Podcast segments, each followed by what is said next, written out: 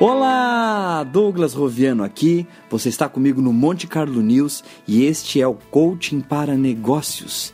Você gostaria de mandar uma pergunta, mandar uma dúvida, mandar uma sugestão de assunto? Envie aqui para o WhatsApp da rádio, mande a sua dúvida, mande a sua pergunta que eu vou ter prazer de responder você. Eu quero falar hoje sobre um tema muito comum: o estresse. Essa palavra está na boca de muitas pessoas.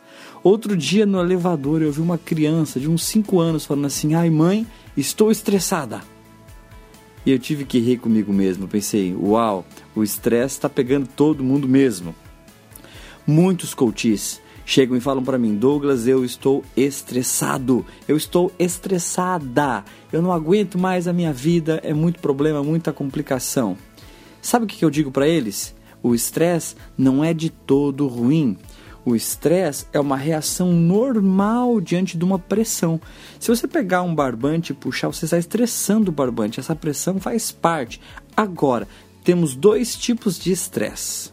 O primeiro tipo de estresse é o estresse que libera é, hormônios negativos em você, que é o cortisol, que nesses casos a adrenalina, que acontece onde você fica negativo, onde você fica pessimista, onde você fica para baixo.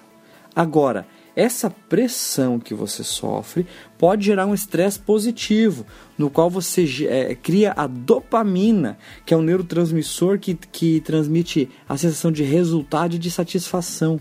Eu quero dar quatro dicas para você, para você transformar o estresse negativo em estresse positivo. Aumenta o volume do rádio aí que você vai tomar nota comigo. Primeira dica para você transformar o estresse negativo em positivo Converse mais fisicamente com as pessoas. Menos WhatsApp, menos chat, menos e-mail. Converse fisicamente. Você é um ser humano, você precisa se relacionar.